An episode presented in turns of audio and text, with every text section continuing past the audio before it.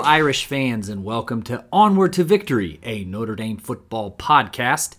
As always, I am your host, Alex Painter. I hope this episode, the 22nd in show history, finds you all safe and well in mind, body, and spirit. You know what? Some sports happened over the past week, and we're going to talk about it fairly in depth. Yes, I am talking about the National Football League's annual draft. It obviously looked uh, a whole lot different than what we're accustomed to, but I think they did a pretty good job with the program under the circumstances. So, without any live sports contests, anyways, going on right now, I hope this episode about the draft can kind of curb you over here for just a little bit. So, before we begin the formal program, let's knock out some routine housekeeping as we traditionally do. So, first bit of housekeeping takes us to a completely different Notre Dame sport women's basketball. As it was announced on April 22nd, 2020, head coach Muffet McGraw is stepping down from the position and taking a well deserved retirement. I'm not sure if it was widely known if this was going to happen, but I had no clue. It took me completely by surprise. So let's pay some homage here. Let's pay some homage to McGraw. So she has been with the Notre Dame women's basketball program as head coach since the 1987 88 season. Essentially, she has been at Notre Dame since I was, get this, 20 days old. She was announced as coach on May 18th, 1987, and I was born on April 28th of that year. So, in her 32 seasons as Notre Dame's head women's basketball coach, McGraw compiled 905 wins versus just 272 losses, which is good for almost a 77 winning percentage. So, nine Final Fours, seven championship game appearances, and two national titles. So, the first one was in 2001, where if you go to the basketball offices in the Joyce Center, the women's basketball office that is, there is a huge piece of the floor in the lobby from that game that they won. It's pretty cool, and you can kind of just see it from the window, even if the office isn't open. And so, and of course, that remarkable 2018 championship run, culminating in defeating the UConn women's basketball team, the much vaunted UConn women's basketball team, with that incredible last second shot. If you haven't seen it or you forgot, go to YouTube. My goodness. And then they won a three point game against uh, the Mississippi State in the championship game. So, so essentially, as the ACC network put it, there will never be another Muffet McGraw. So, for what it's worth, the Irish women's basketball team doesn't seem to be slowing.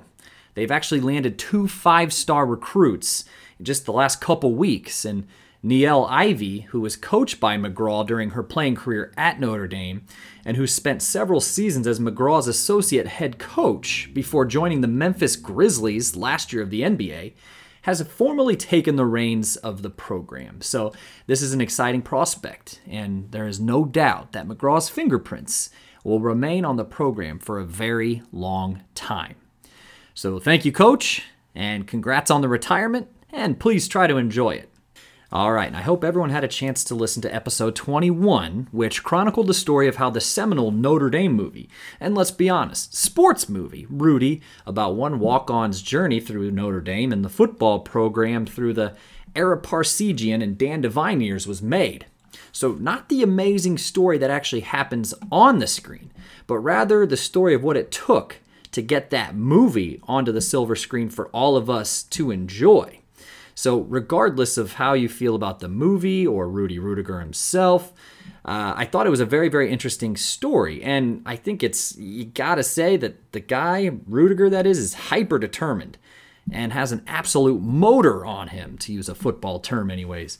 He literally stopped at nothing to get his story out there. And the last episode detailed that fairly well, I think. So, the episode before that, was about Joe Montana in the 1979 Cotton Bowl Classic, where Montana, who was ill at the time, fueled in part by a bowl of chicken soup, led the Irish to an improbable 23 point fourth quarter comeback win. All right, so a special couple special thank yous, pardon me, are in order. So, first to the show's consensus All Americans, a super special sect of show listeners who support the efforts monetarily and keep it 100% advertisement free for all of us to enjoy. So, first up is Brad Glazer of Williamsburg, Indiana. Brad and I are practically neighbors here in the Hoosier State, just living about a county apart. So, thank you again, Brad. And a special thank you to Michael Finan of Rutherford, New Jersey, who is the show's most recent Consensus All American. So, in keeping with show tradition, since Brad and Michael are the fourth and sixth consensus All Americans respectively, they have been assigned Elmer Layden and Bud Boeringer, the real life fourth and sixth consensus All Americans for the Notre Dame football program. So, thank you again to both Brad and Michael. And just as a reminder, any of the funds directed to the show in this manner, 100% of them, go directly back into the show. So, more on the Consensus All American program here in a moment. As always, thank you to Joseph Rakish, who allows this song to use his song, Knute Rockne, as our theme song.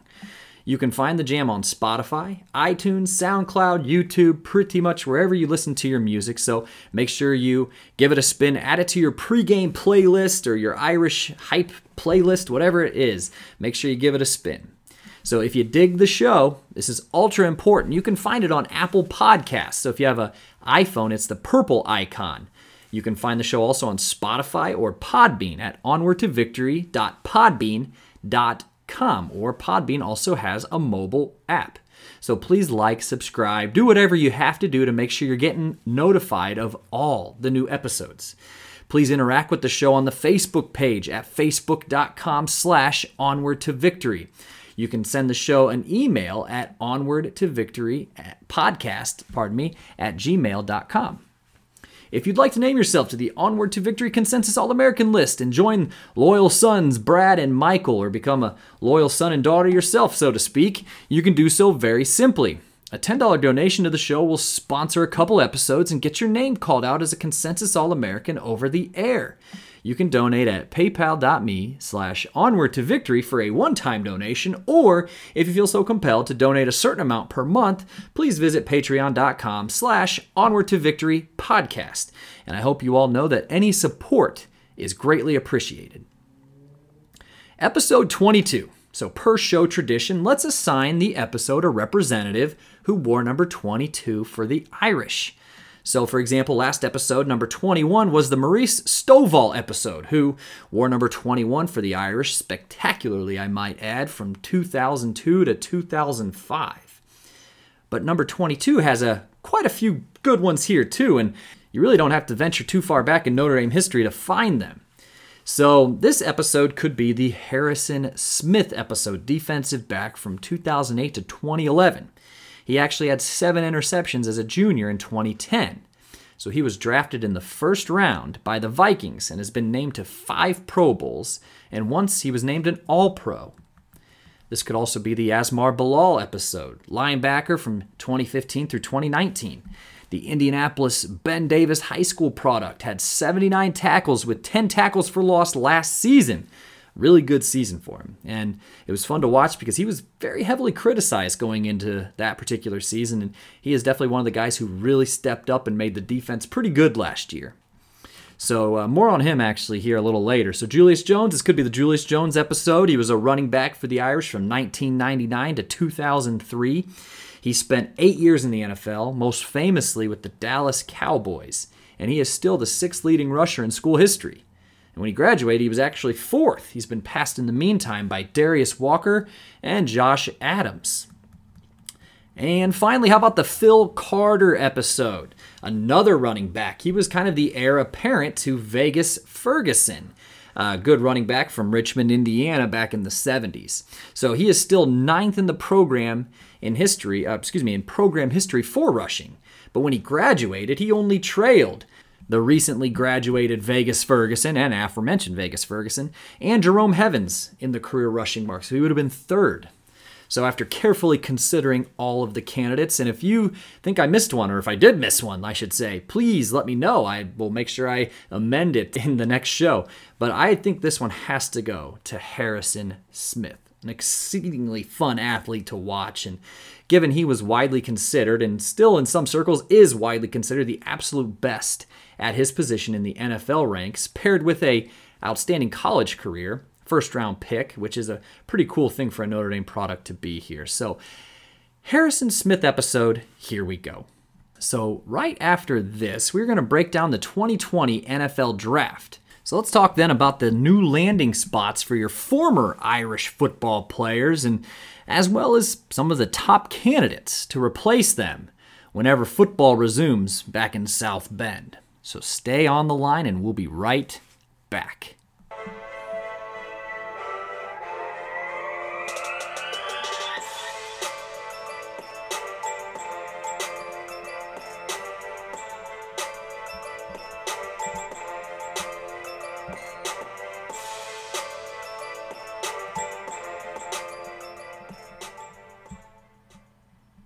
So, the 85th annual National Football League draft kicked off on April 23rd, 2020.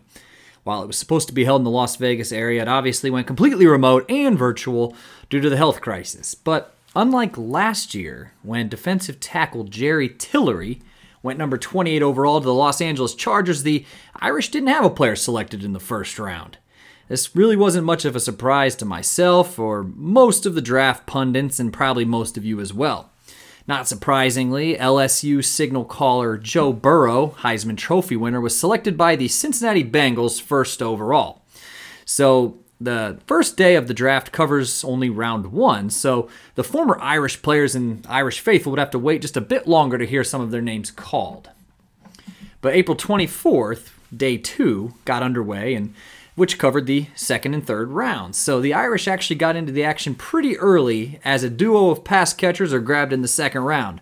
Cole Kmet, ranked by many as the best tight end in the draft, goes to the Chicago Bears at number 43. And Chase Claypool, who was virtually a guy that, let's be honest, nobody was really talking about until the scouting combine, until he really kind of lit the thing on fire, was selected just six picks later by the Pittsburgh Steelers at number 49. So post combine, these two typically held the two highest draft grades of any of the Irish players, so it was fairly appropriate that they were the first two from the team that were selected. So Kmet is expected to be the Bears' tight end of the future. However, in the interim period, he's going to be pairing up with veteran five time Pro Bowler Jimmy Graham. And I think Cole is going to make an immediate impact and probably probably winning the tight end job outright, or at the very least, frequently spelling Graham out there. Uh, Graham's getting up there in age. I can't believe I'm saying this because he's only 33, but I guess that's getting up there in age. But it also doesn't feel like he should be 33 years old. But the Bears are clearly wanting to give quarterback Mitchell Trubisky a young, viable, versatile pass catcher, which Cole clearly is in spades. So as for Claypool, he will definitely have a chance to compete for one of the top three to five wide receiver positions on the Steelers. And given his second round status, he'll probably be pushed to the field pretty early and often. Uh, what's nice about Claypool, kind of what uh, less less here on the former, but definitely more on the latter, is that he can use his big body over the middle or stretch the field down the sidelines. Uh, he's got that speed, and he's deceptively fast. I think. Uh, I think is what we found, and um, honestly, yeah, he didn't go over the middle as much, but he can definitely stretch the field. But he is big enough that he can go over the middle a bit as an NFLer. But uh, I do see him becoming uh, a big third down option for Steelers quarterback Ben Roethlisberger. So moving into the third round, defensive end Julian Okwara joins his brother, former Irish player himself, Romeo Okwara, in Detroit, as the Lions selected Julian with the 67th overall pick. So I guess I'd be remiss not to mention the fact that you can go online and find a video of Julian receiving the call from the Lions. It's really emotional and frankly quite amazing. But Julian will also have the opportunity to compete for a starting spot immediately. You know, he's a physical pass rusher, which every NFL team could always go for, and he called the opportunity to play with his brother a dream come true since this would be the first time that they have had that opportunity since they didn't overlap in either high school or college. So, can you imagine that? And with that, three Irish players were taken off the board in day two of the draft. So, as we know, as we know, there are still really good Irish players available heading into the third and final day of the draft, which started on April 25th, 2020. And day three covered rounds four through seven. So the highlights of day three include defensive back Troy Pride Jr. being picked in the fourth round, pick 113, by the Carolina Panthers. He didn't have to wait too terribly long as he was the seventh pick of the day. So Pride, as us Irish faithful know, is blazing fast, and he ran a 4 4 at the combine. So, like many of his other former teammates who were also drafted, Pride Jr. will also have an opportunity to showcase his skills pretty early. I picked this up from the USA Today. Quote, this pick may be the biggest single X factor in deciding how successful this draft is for the Carolina Panthers. Pride will be under more pressure to perform than anyone else in this class. End quote. So he will have that opportunity to get out on the field. And frankly, he's one that I'm excited for. And I mean, if not anything else, he'll definitely probably see some time in nickel or dime packages and certainly out there on special teams. Defensive end Khalid Kareem was picked by the Cincinnati Bengals with the first pick of the fifth round. So, with a good camp, he should find himself in the defensive line rotation for the Bengals. And he will fit right in, I think. And let's be honest here the Bengals need all the help they can get at this point. I don't say that just because I'm a Browns fan, they really do. So, the sixth and final pick from Notre Dame in the draft ranks as my absolute favorite Irish player of the last two years safety Alohi Gilman, who was selected by the Los Angeles Chargers at number 186 overall. So all I got to say is this the Chargers absolutely got a winner there, and a steal, I think, at number 186. Uh, more in the, char- the, about the Chargers Irish connection here in a moment. But yes, as I mentioned, I am an Alohi Gilman fan. And he should come in and make some special teams and I hope compete for a spot in the defensive backfield he has got all of the intangibles that you want in in someone playing uh, in the defensive backfield as far as being a vocal leader, and but also backing it up with with some serious plays. He's got a nose for the ball, and he was everywhere the last couple years. I loved watching him play. So, with six picks in this last NFL draft here, the 2020 draft, only eight other schools had more picks than the Irish this year. So, also by way of a press release from the school, Quote, with six players selected in the 2020 NFL draft, Notre Dame football has totaled 511 draft picks over the tenure of the program. No other college football program has totaled more than the Irish, end quote. So I guess congrats to all of us. We have officially passed the USC Trojans as the school with the most draft picks in NFL history. So USC had two players picked over the long weekend. So take that. So notably, not all the Irish departed Irish players were drafted. So here are some of the undrafted free agents. So running back Tony Jones Jr. was signed by the New Orleans Saints. Edge rusher Jamir Jones signed with the Houston Texans.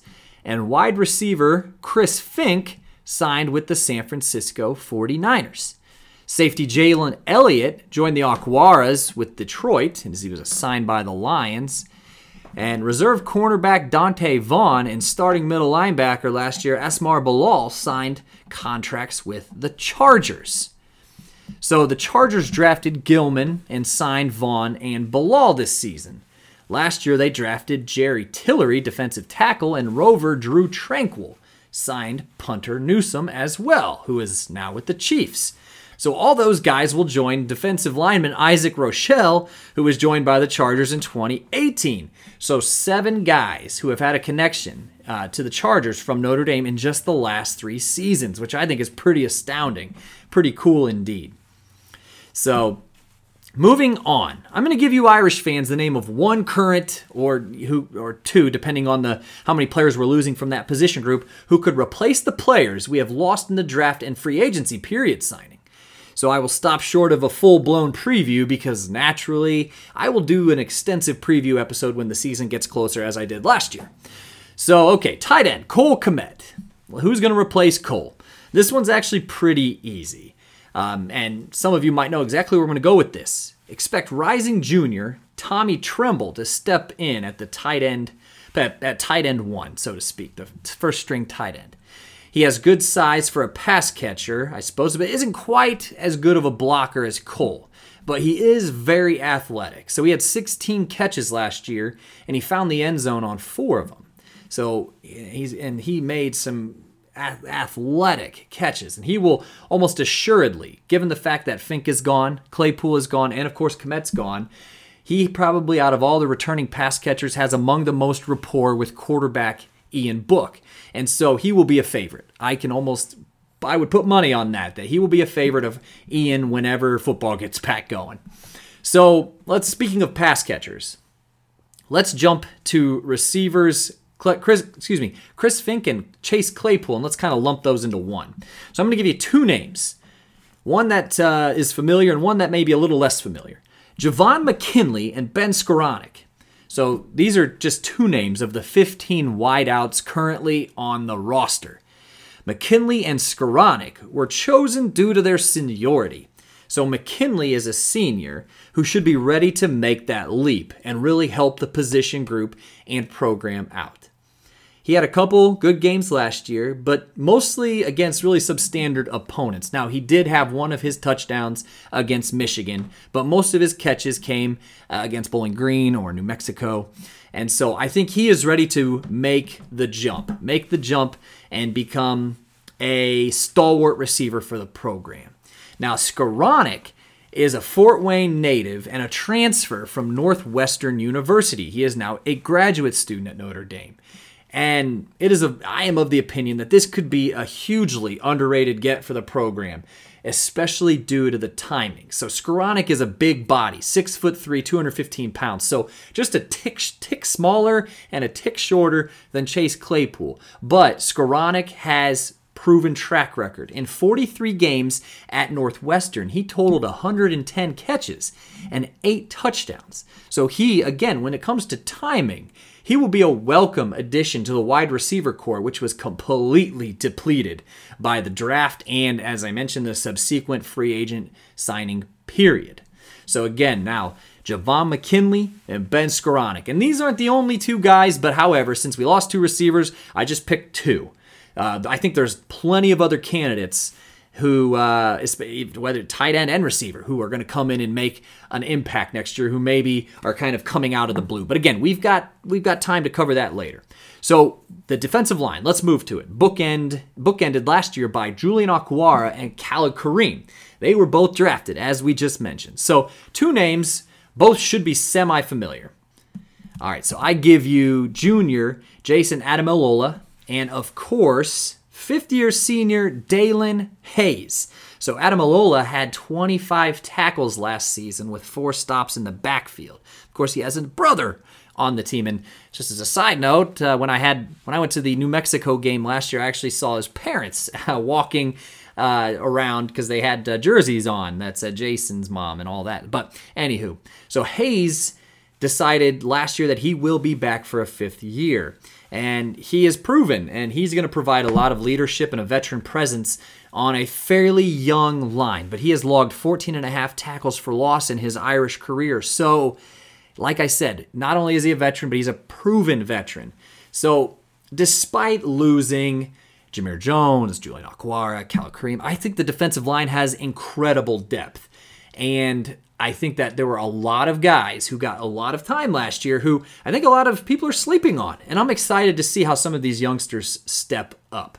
So, again, despite losing our starting ends, which is typically something that is debilitating for a college program, I do believe this position group is trending up. There's a couple really good first years coming in. Uh, there's one from Germany who seems like kind of maybe a long term project, but a very, very good athlete. And like I said, I think the position is truly just very secretively very deep. So again, I do believe this position group is trending up. So let's shift to the defensive backfield, who are who is, I should say, losing stalwarts Alohi Gilman, Troy Pride, and again reserve corner Dante Vaughn. So a name I'm going to push forward and I do this somewhat hesitantly, and I'll explain why here in a minute. but I'll push forward Swiss Army knife of the program, Avery Davis, and show favorite, Houston Griffith, as well as rising junior Tariq Bracy as possible candidates to replace the losses. Now, I look for a guy like Davis, provided he doesn't experience another position change, to be the leader not just of the defensive backfield, but of the entire defense. So, if you're otherwise unaware, and this is why I said I'm hesitant to push him forward, just because, well, Davis was recruited to play quarterback in 2017, okay? He flipped to running back in 2018. And then he opened the 2019 season as a cornerback before moving to receiver. I love this guy and I cheer resoundingly for his success. He has played in three he has played four positions in 3 years between quarterback, running back, cornerback and receiver. And frankly, you just don't see guys who come out of high school as highly acclaimed and recruited as Davis, who are as flexible and team oriented. You don't see that every day. And you know what? He should be applauded. So, again, uh, Houston Griffith, I think he's a guy who I was actually looking to, for him last year to make a, a seismic leap. And he didn't see the field as much, but that's okay. I think that seismic leap is coming this year. And Tariq Bracy's a guy who saw quite a bit of time last year, and now he's going to be pushed up the depth chart due to the due to the losses. So those are the three guys. Again, Avery Davis provided that shoot when camp breaks, he still is a cornerback. Houston Griffith and Tariq Bracy. So keep those names in mind as replacements to those players who have moved on. So again, some of those will probably be pretty familiar, others maybe less familiar. But either way, I speak only for myself here. I am so excited for football. I am super excited for the Irish season, and there is just no two ways about that. All right, so we're going to continue here on the other side of the break with something a little bit different. We're going to talk a little bit about the spirit of Notre Dame. I'm going to read an excerpt from a book that I was just able to get my hands on about what alum and very famous Notre Dame alum Regis Philbin believes the spirit of Notre Dame to be. And we're going to have a bit of a contest as well, kind of a giveaway. So I hope everyone wants to participate in this because I think it's a really fun discussion to have. So hang with me here, and we will be right back.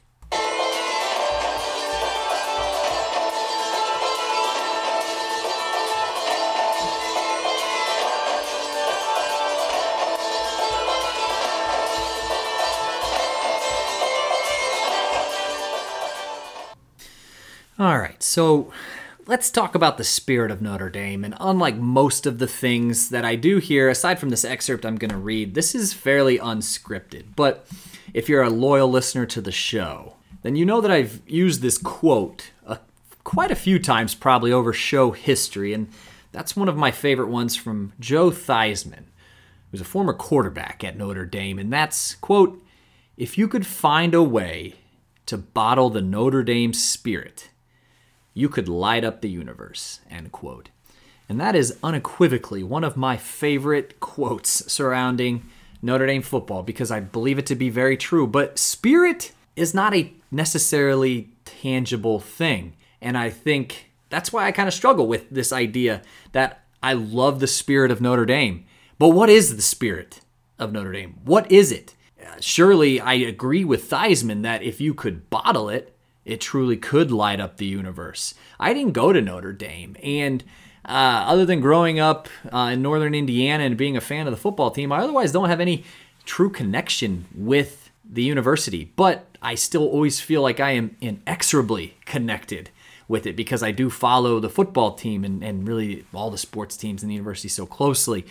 And I can't help but think that's because of the spirit. The spirit draws you in. So I got a new book called The Spirit of Notre Dame by brother duo Jim and Jeremy Langford, and I thought it was interesting. So, if you'll allow me to read to you for just a few, just a minute, maybe two, uh, the foreword was written by Regis Philbin, who is, of course, an, a Notre Dame alum, very famous one, class of 1953. So he wrote the foreword, as I mentioned, and he kind of poses a very open ended question. It goes as follows Quote, What is the spirit of Notre Dame? That's a tough one. it's so difficult to explain. You really have to be there to walk the campus to feel it, to understand it, to be influenced by it. There were nights when I first arrived there, and incidentally, it was my first stop ever west of the Hudson River, when I actually thought I felt the spirits of those who had preceded me. Those nights when I walked the campus in my freshman year were mesmerizing. I never got over it. There was something there, something in the air, something that made you feel better, something that made you want to be better. And through the years, it has never changed for me. Every time I go back to Notre Dame, it's there. And I'm not ashamed to tell you, I get quite emotional, even teary eyed. I stand on the main quad, look in every direction, and I am filled with awe. I have brought New York City cops back as my guests, show business personalities, Catholic priests, people of every religion, and they feel it too. They understand. There is a difference. So he goes on, goes on to say that this book will hopefully define the spirit of Notre Dame better for you.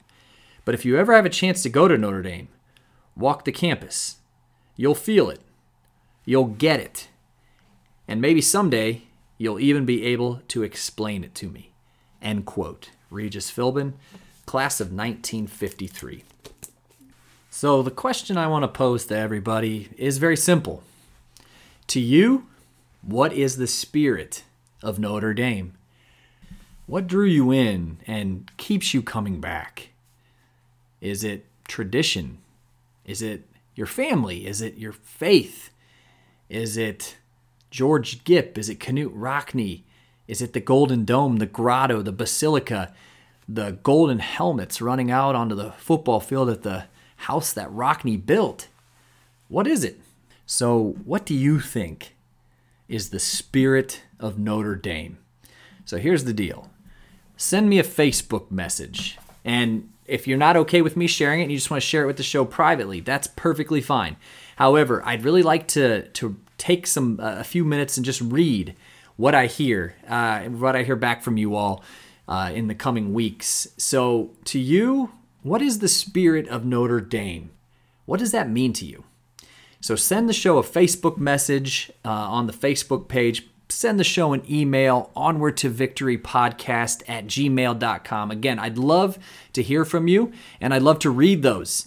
I think it's a really noteworthy pursuit here uh, to really connect and bond over, again, what we think makes Notre Dame special and what is the spirit of the place to you all. And I'll be happy, I'll have something prepared myself to share next episode as well. So if you share your thoughts with me, share your thoughts with the show. Uh, I'm gonna make I'm gonna have a drawing. I'll do it live over the air next episode, um, and I'll make sure that if, if I draw your name, I might even draw a couple names. Uh, I'll make sure you get some Notre Dame and show swag, and happy to do it. I just want to I want us to kind of have a bit of a conversation about this because I do think that it's a very multi-layered, multifaceted question, and I think it's a really special one that Notre Dame in particular, in particular, Notre Dame and Notre Dame fans can ask of ourselves.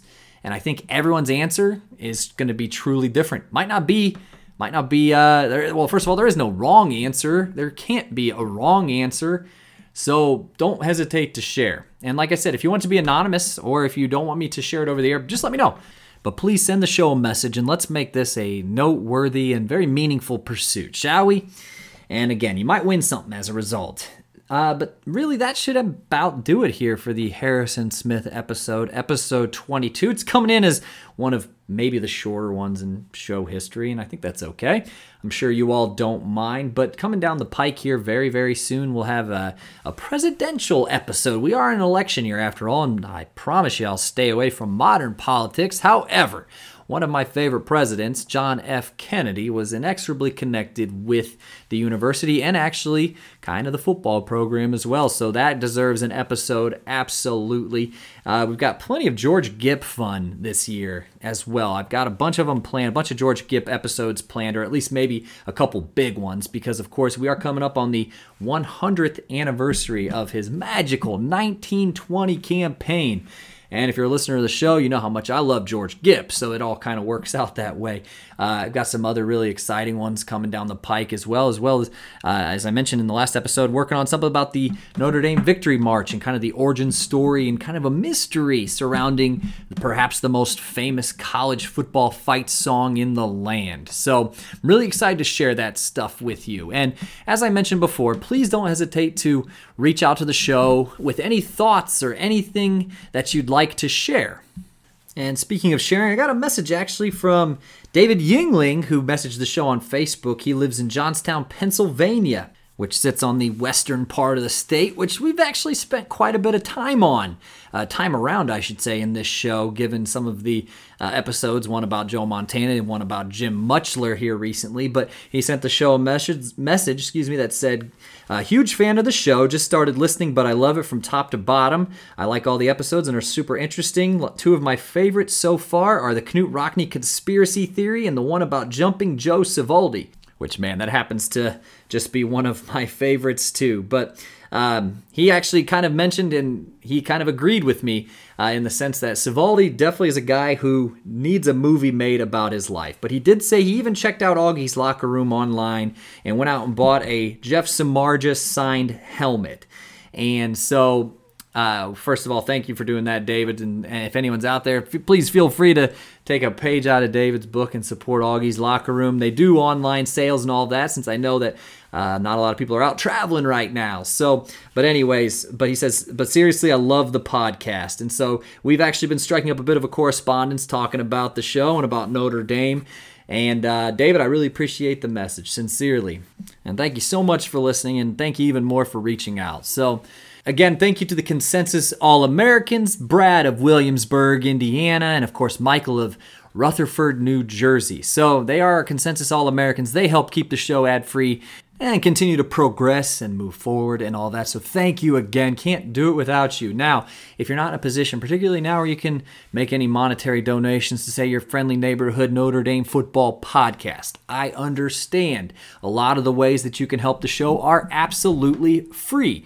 I'm very proud to say that the show's listening base has expanded greatly over the last probably six months or so. We've had listeners in 38 states now and 13 countries.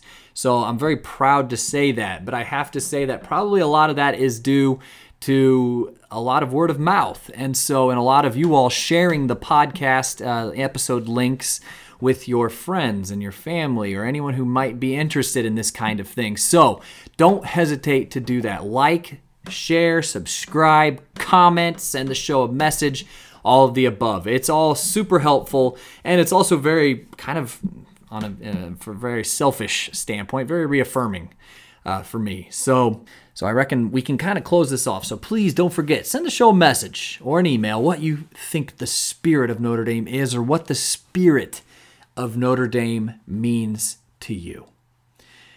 And this has been Onward to Victory, a Notre Dame football podcast, episode 22, the Harrison Smith episode. And as always, in kindness, I am your host, Alex Painter. And until next time, go Irish!